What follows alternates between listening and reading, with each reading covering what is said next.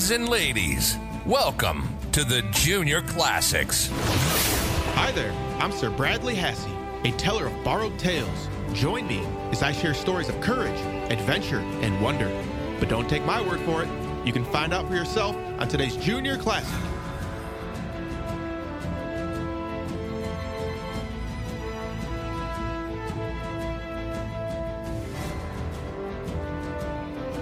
Hello there, Junior Scholars. My name is Sir Bradley Hasse, guardian of the written word and your guide through the Junior Classics.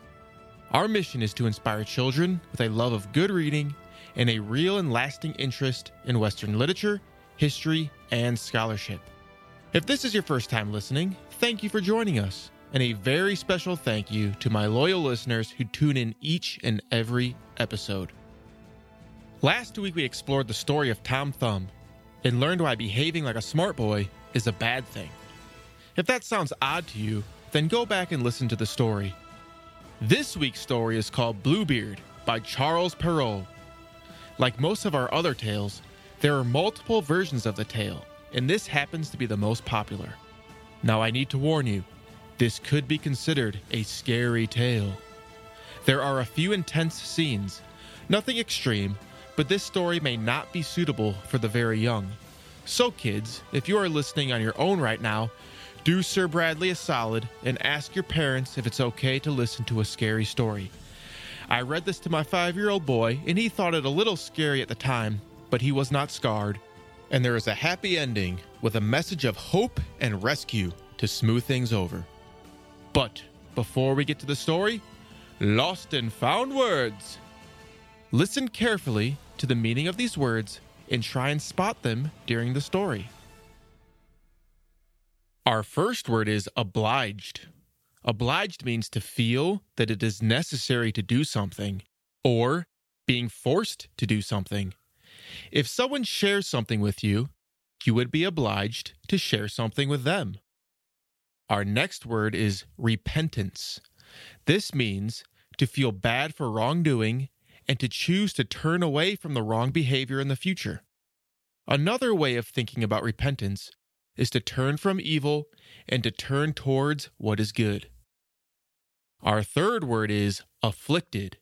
Afflicted means to be greatly troubled, often by a disease or sickness. Healers provide comfort to the afflicted. And our last word is mirth. This should be a familiar word for you since we covered it last week, but repetition is key. Mirth means amusement, cheerfulness, or laughter. So, a very funny joke would cause much mirth. Now, on to the show. I'm going to provide some background before we read the tale. The main character is called Bluebeard because he has, well, a blue beard. Bluebeard is a nobleman who has been married several times to women who have all mysteriously disappeared. Bluebeard visits his neighbor and asks to marry one of his children. The girls think his Bluebeard is horrifying and get their younger sister to marry him. After hosting a wonderful party, Bluebeard persuades her to marry him, which she does. Bluebeard then announces that he must go away for a time and gives the keys of the house to his wife. Bluebeard tells her she may open any door in the house with them, which each contains his riches, but specifically forbids her from entering one small room. He warns her if she decides to enter this room, she will face a terrible consequence. Oh man, what do you think? Will she enter the room or not? Only one way to find out.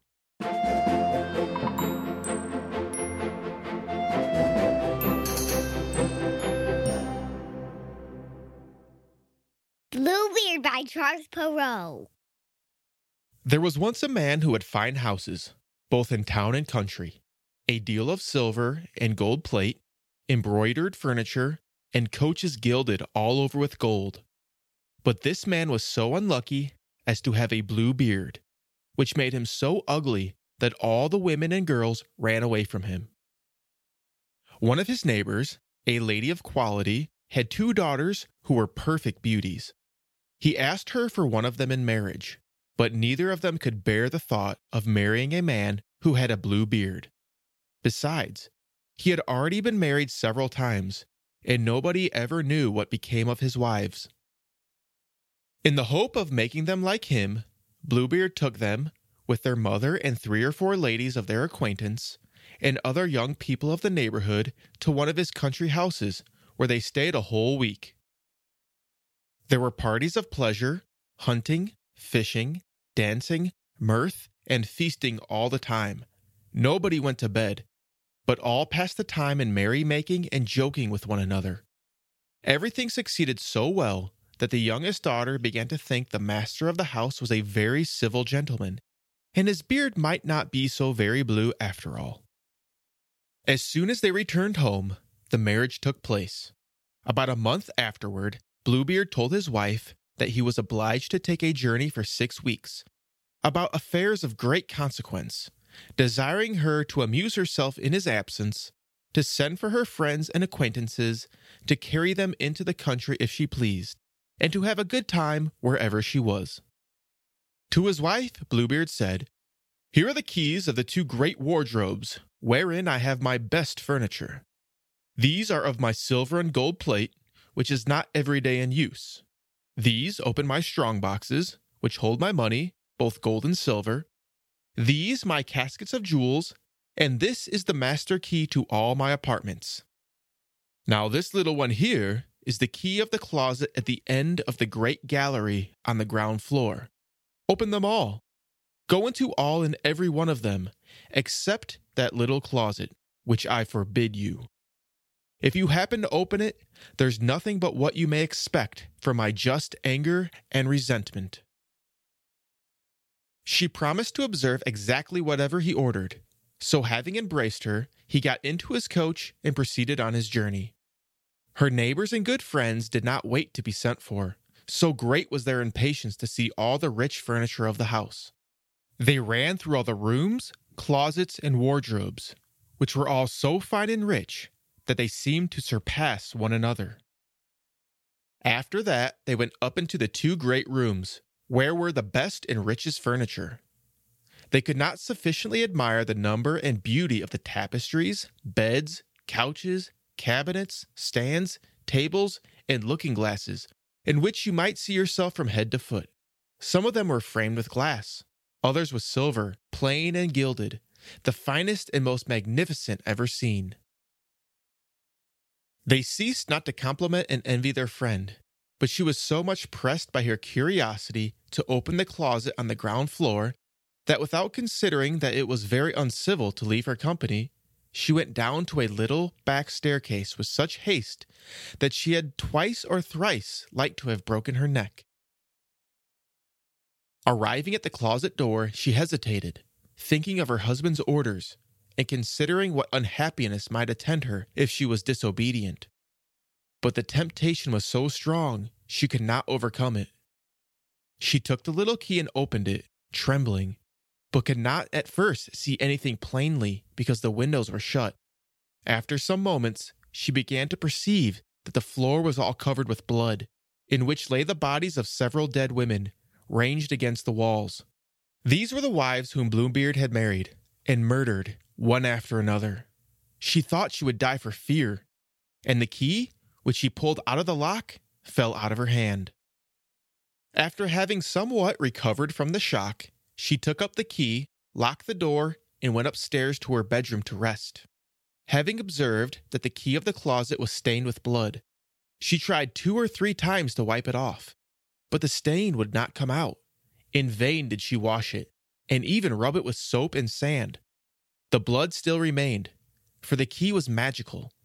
When the blood was removed from one side, it came again on the other. Bluebeard returned from his journey the same evening and said he'd received letters upon the road informing him that the affair he went about was ended to his advantage. His wife did all she could do to convince him she was extremely glad of his speedy return. Next morning he asked her for the keys, which she gave him but with such a trembling hand that he easily guessed what had happened. What? Is not the key of my closet among the rest?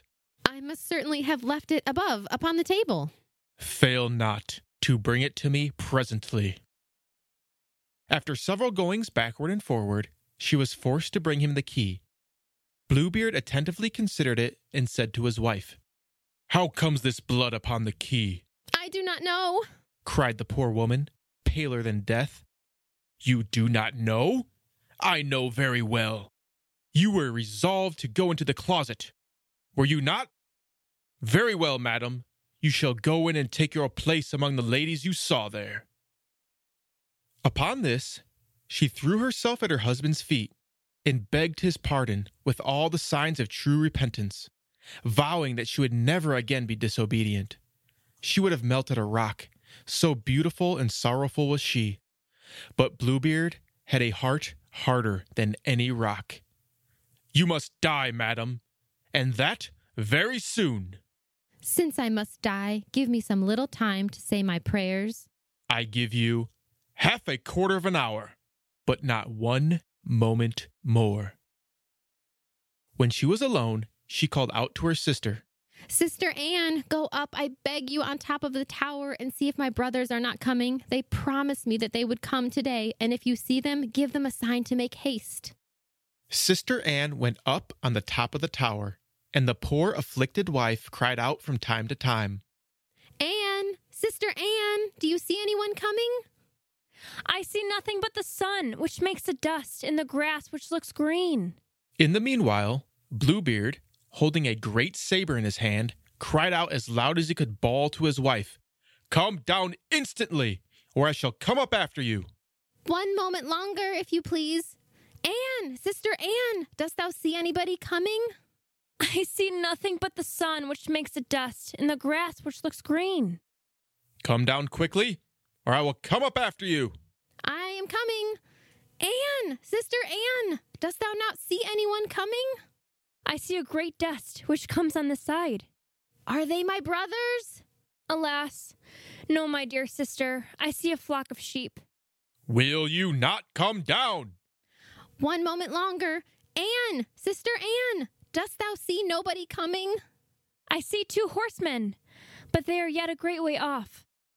God be praised. They are my brothers. I will make them a sign as well as I can for them to make haste. Then Bluebeard bawled out so loud that he made the whole house tremble. The distressed wife came down and threw herself at his feet, all in tears, with her hair about her shoulders. That will not help you.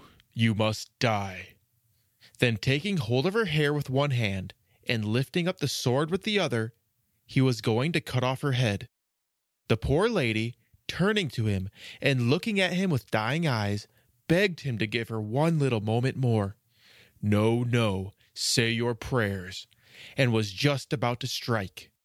At this very instant, there was such a loud knocking at the gate that Bluebeard looked up in alarm.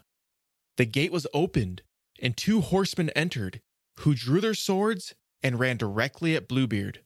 He knew them to be his wife's brothers, one a dragoon, the other a musketeer, so that he quickly ran to save himself. But the two brothers pursued so close that they overtook him before he could get to the steps of the porch and ran their swords through his body and left him dead. The poor wife was almost as dead as her husband and had not strength enough to rise and welcome her brothers. Bluebeard had no heirs, and so his wife became mistress of all his estate. She made use of one part of it to marry her sister Anne to a young gentleman who had loved her a long while, another part to buy captain's commissions for her brothers, and the rest to marry herself to a very worthy gentleman, who made her forget the unhappy time she had passed with Bluebeard. The end.